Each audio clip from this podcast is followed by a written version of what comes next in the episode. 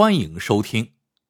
一个铜钱买知县，一个铜钱买官做，这究竟是傻人办傻事还是聪明人亮的高招？这呀，还真不好说。明朝末年，宦官专权，盗匪猖獗，灾荒连年，民不聊生。这天一大早。北京皇城西华门外来了个年轻人，这人长得白白胖胖，二十多岁，穿着件满是补丁的粗布长衫，一双眼睛却炯炯有神。把守皇城的兵勇挥手让他走开，这人却不走。只见他扑通一声屈膝跪下，冲着皇城大喊：“皇上万岁！”接着连续喊了三声。我要做官。兵勇们乐了，这唱的是哪出啊？他们立即上前让他住口，哪知这人却口口声声说自己得了高人指点，只要在皇城门口大喊三声“我要做官”，就会有人给他大官做。兵勇们不跟他废话，当即就要捆他投入大牢。就在这时。从皇城里气喘吁吁的跑出个小太监，说是魏公公有令，把这个人带进去。魏公公就是魏忠贤，贵为司礼监秉笔太监，九千岁，他可是当今皇上跟前的大红人啊！兵勇一听不敢怠慢，只得放人。其实，魏公公这两天呀。正为一件事情发愁呢。原来这阵子又到了朝廷任命各地官员的当口，其他地方的官员，大家挤破了头，一个劲儿的哄抢，很快都补齐了。只有玉溪伏牛县的知县一职迟迟没有补缺。伏牛县虽是个小县，但因为地处豫陕鄂交通要道。往来商旅繁荣，本是个富裕的地方，但近几年来灾荒连年，土匪横行，朝廷派出的官员要么和土匪沆瀣一气，要么治匪不力，反被土匪所杀。这样的地方，谁愿去当官啊？皇帝无奈之下，让魏公公着办此事，说是只要把玉溪地区的匪患。给治理了，朝廷将有重赏。魏公公思来想去，这事儿啊还真不好办。这一天一大早，路过皇城西门，正发愁呢，就听到外面有人喊着要做官。这难道是天意？魏公公仔细打量着来人，知道这人叫孙六胖，脑子略微有点傻。不过这样正好，明白人谁愿意去那个犄角旮旯当这个芝麻绿豆官呢？如此甚好。若是他官没当好，到时候朝廷追究起来，就把责任往这个傻子身上推个一干二净。魏公公主意已定，当机立断，好，就他了。这个孙六胖接过朝廷的任命文书。看着上面鲜红的官印，那个乐呀！谢过魏公公，就要去上任，魏公公却把他叫住了。右手大拇指、食指、无名指三根手指头不住的冲着孙六胖搓动着。孙六胖不解其意，一脸呆滞。魏公公急了，扯着细嗓子直嚷嚷：“还不快拿银子来！”孙六胖这才明白魏公公的意思，他翻遍了全身，几乎把衣服都脱光了，这才在搭链的角落里发现了一枚铜钱。孙六胖举起这枚铜钱，双手递给魏公公，说道：“我就剩这么多了，全给你吧。”魏公公又乐了，这货可真是个活宝呀。他接过铜钱，挥挥手，让孙六胖走了。那孙六胖一出皇宫，手捧任命文书，便摇头晃脑的哼起了戏文，那志得意满的样子，把看门的那个老兵勇气了个半死。看着孙六胖手里那货真价实的任命文书，老兵勇的两只眼珠子差点掉了下来，心里想：我看了大半辈子皇城门，还真没见过。在皇城门口喊两嗓子就能当官的，这也太容易了吧！眼看着一个傻子在皇城门口大喊几声，就弄了个官做，这老兵勇清了清嗓子，也想开枪喊两嗓子，不过他想了想，到了喉咙口的声音变成了一口痰，狠狠的吐到了地上。再说孙六胖。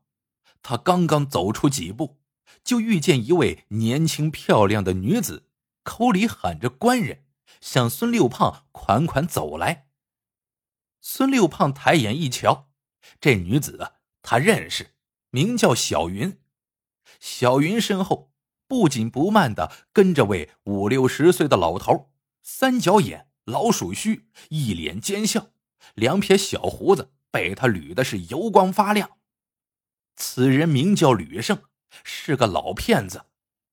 孙六胖一见这两人，高兴坏了，这可真是人生得意、双喜临门呐！刚刚当了官，马上就有媳妇儿送上门来了。这是怎么回事呢？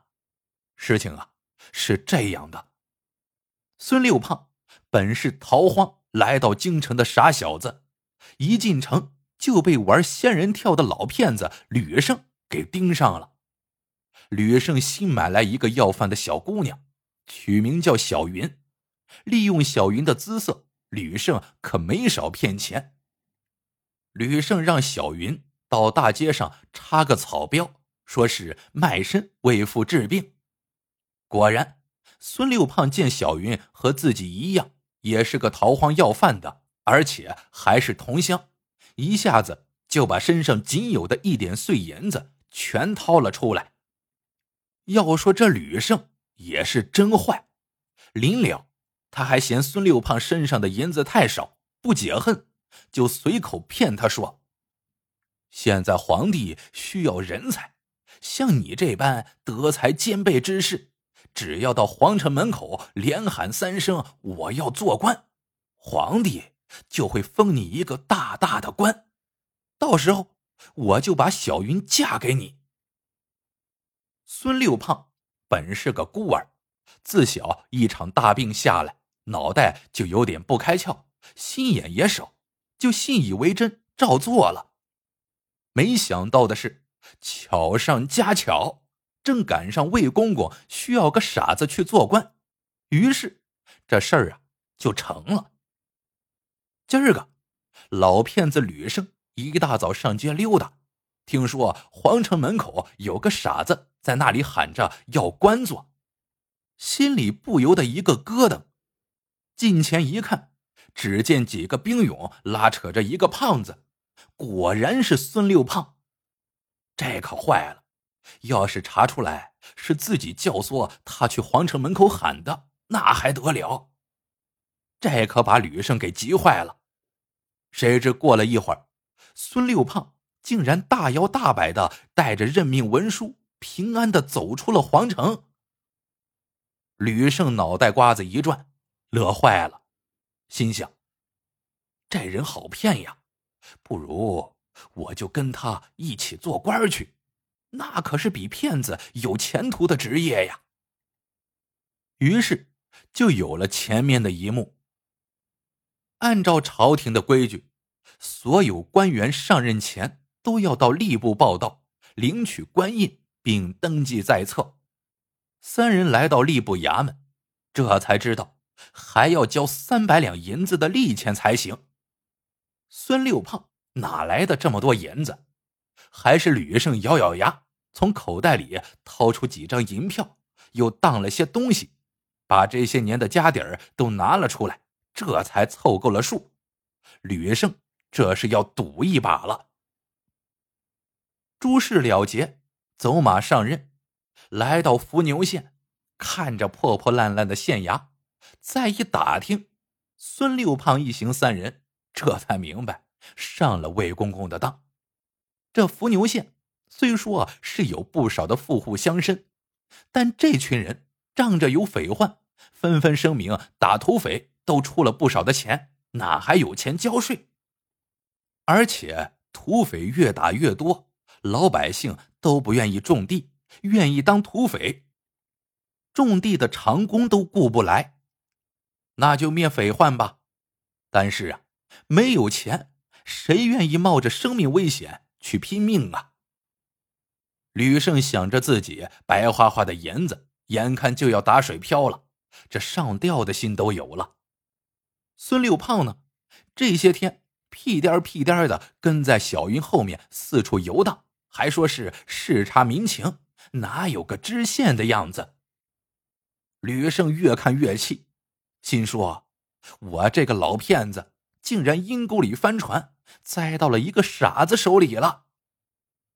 憋了三天，吕胜都快要气死了。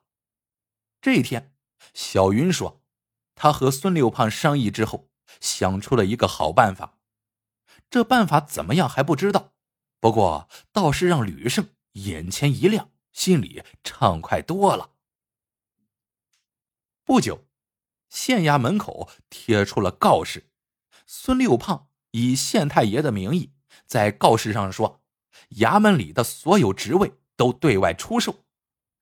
征税的官卖的最贵，这是个肥差；剿匪的捕头最便宜，这是个苦差事。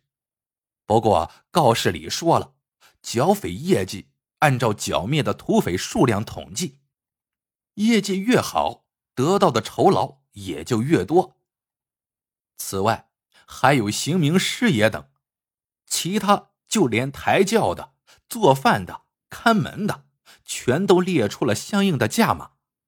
告示最后还说：“机会难得，价高者得。”那一天，看热闹的人山人海，这还真是个新鲜事征税的官立即有人报名要买。伏牛县虽然是个小县。但有钱的乡绅富户却不少，很多人都想买个一官半职，装点门面。第二天，由吕胜主持，孙六胖在衙门大堂上公开搞起了拍卖。税官这个职位有好几个人抢，给谁都不合适，那就看谁出的价格高了。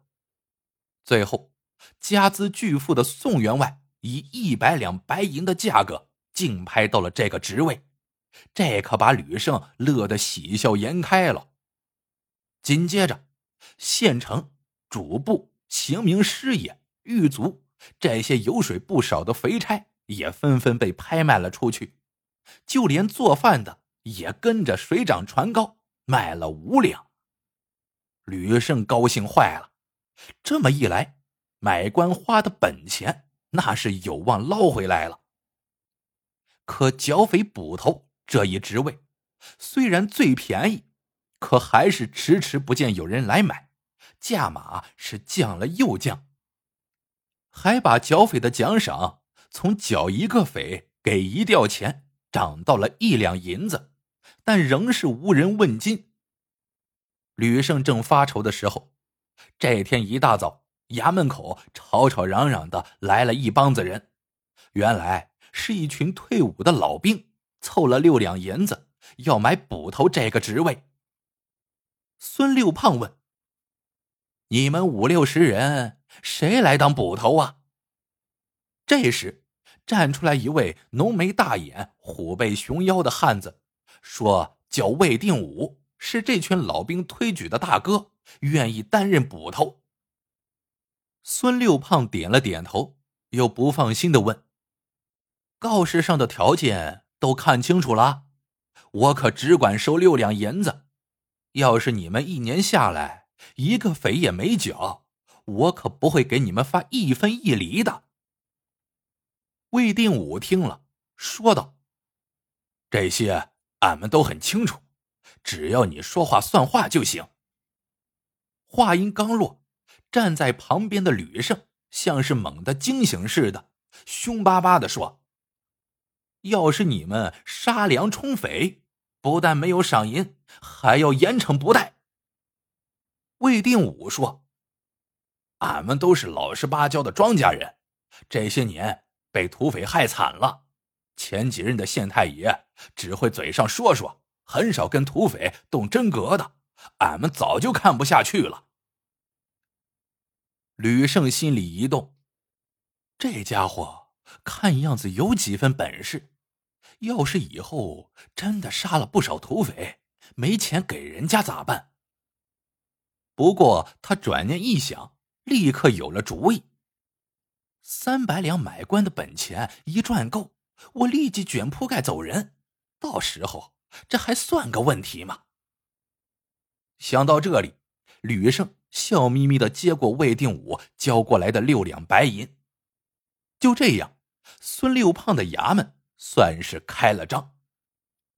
这一天，一大帮花钱买来职位的小官前呼后拥的送孙六胖这个大官登上了大堂。孙六胖清清嗓子。正想发表几句就职演说，不料征税官宋员外抢先一步站出，操着一口河南官话开枪了：“孙大人，在其位谋其政，俺宋进财买了这个征税官当，就得把征税工作弄好呀。这是俺拟定的初步计划，请孙大人过目，中不中还是听您来。”孙六胖。接过宋员外递上来的长篇大论，吓了一跳。这个宋员外还真不是吃素的。身为乡绅，宋员外对他们那帮人逃税避税的手段那是了如指掌。税收之所以征不上来，不是别的原因，就是因为全县的农户和商铺并没有准确调查过，不少农户瞒报土地面积。不少商户瞒报经营收入，以前嘛，只要到时候给县太爷上点供，总能应付过去。这次可不同了，宋进财可是个商人，他要收回自己买官的成本呀。按照宋进财的计划，首先要在全县开展一次轰轰烈烈的农户和商铺普查行动，把全县的情况彻底摸个底儿。然后，按照摸底的情况，公布应纳税的数目，张榜公布纳税方式和时间，先纳者有奖，后纳者处罚，不纳者坐牢。孙六胖没上过学，不认字儿啊，哪看得懂这个？他装模作样的看了看，干咳了一声，说道：“不用细看了，呃，我准了。”吕胜在一边暗笑：“这宋员外可真上心，这下我可省心了。”孙六胖正要宣布退堂，县城主簿、刑名师爷也纷纷有计划书要上报，被孙六胖一一打发走了。这时，魏定武又开了口：“孙大人，俺哥们几个……”要刀没刀，要枪没枪，盔甲也没一副完整的，那可不中啊！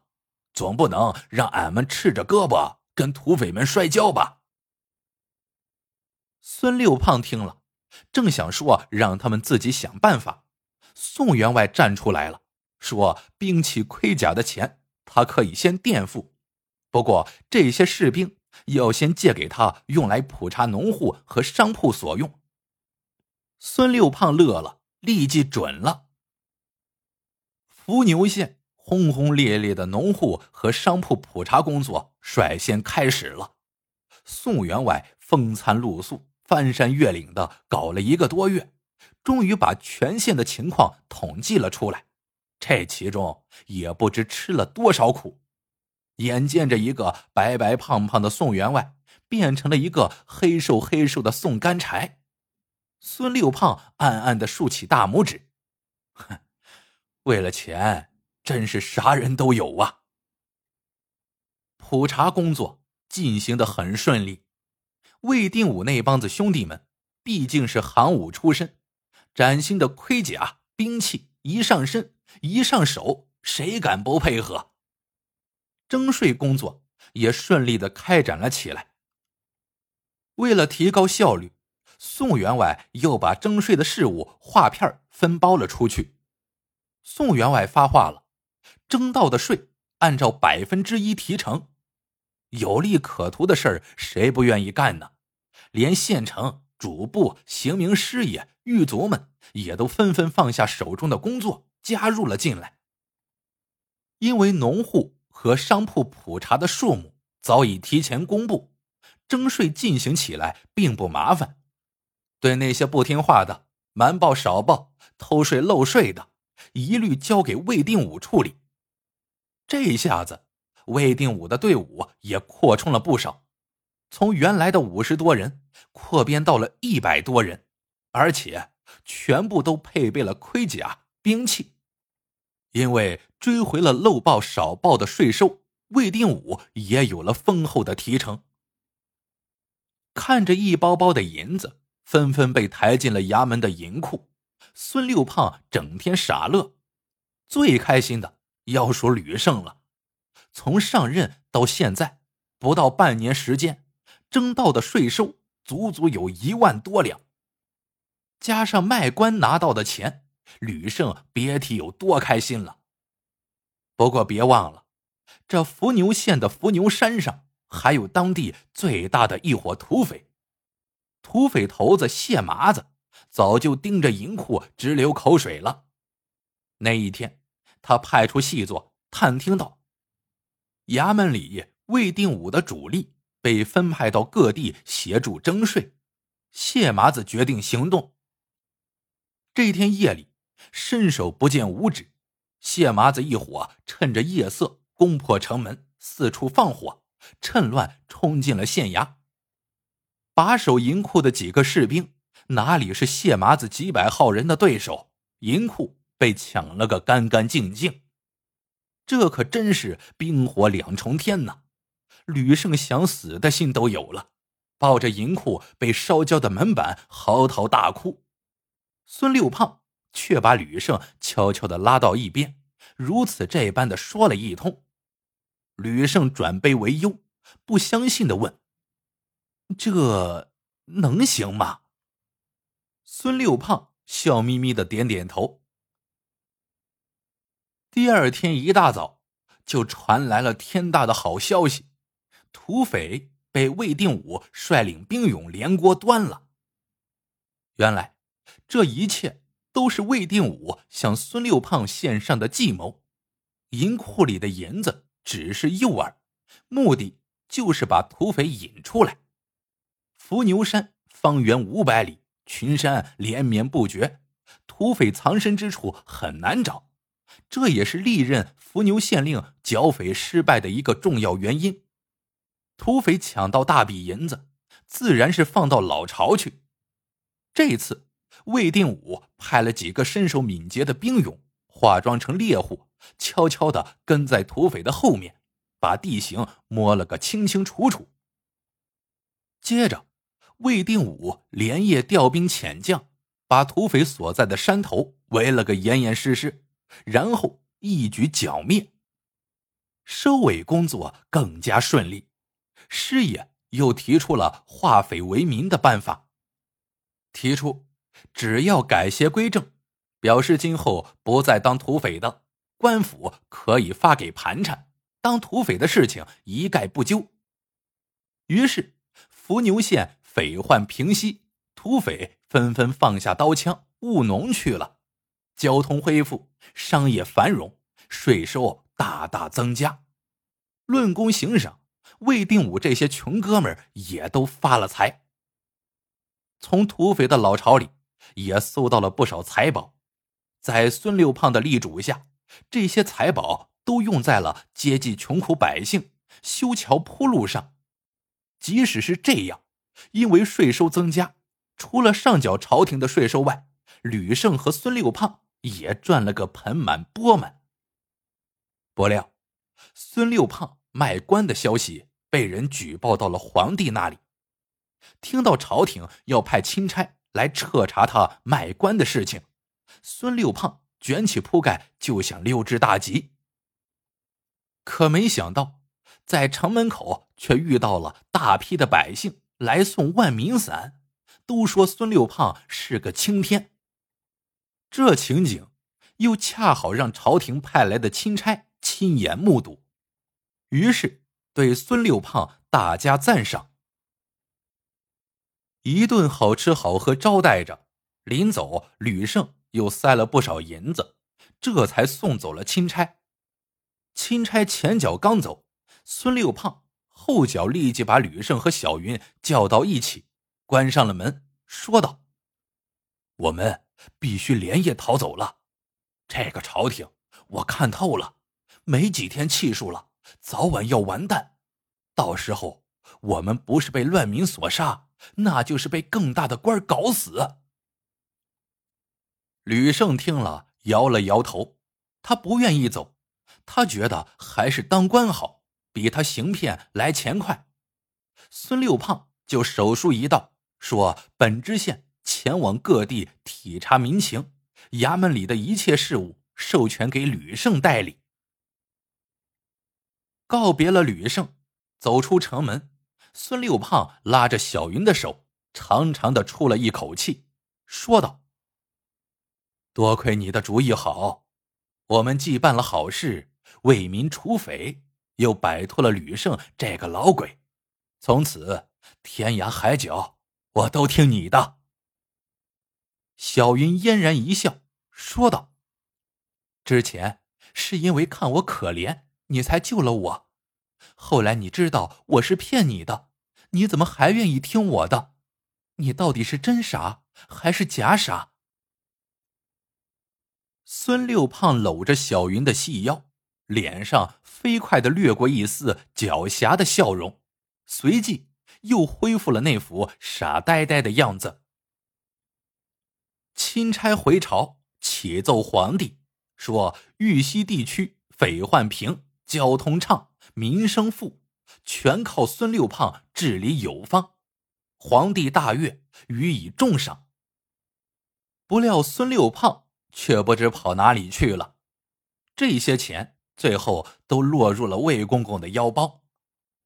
其实，魏公公对一个铜钱就买了个知县的事情一直耿耿于怀，最后还是找了个借口。把吕胜这个代理知县问罪杀掉了。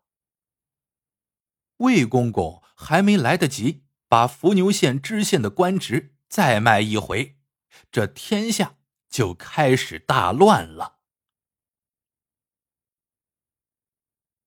好了，这个故事到这里就结束了。喜欢的朋友们记得点赞、评论、收藏。感谢您的收听，我们下个故事见。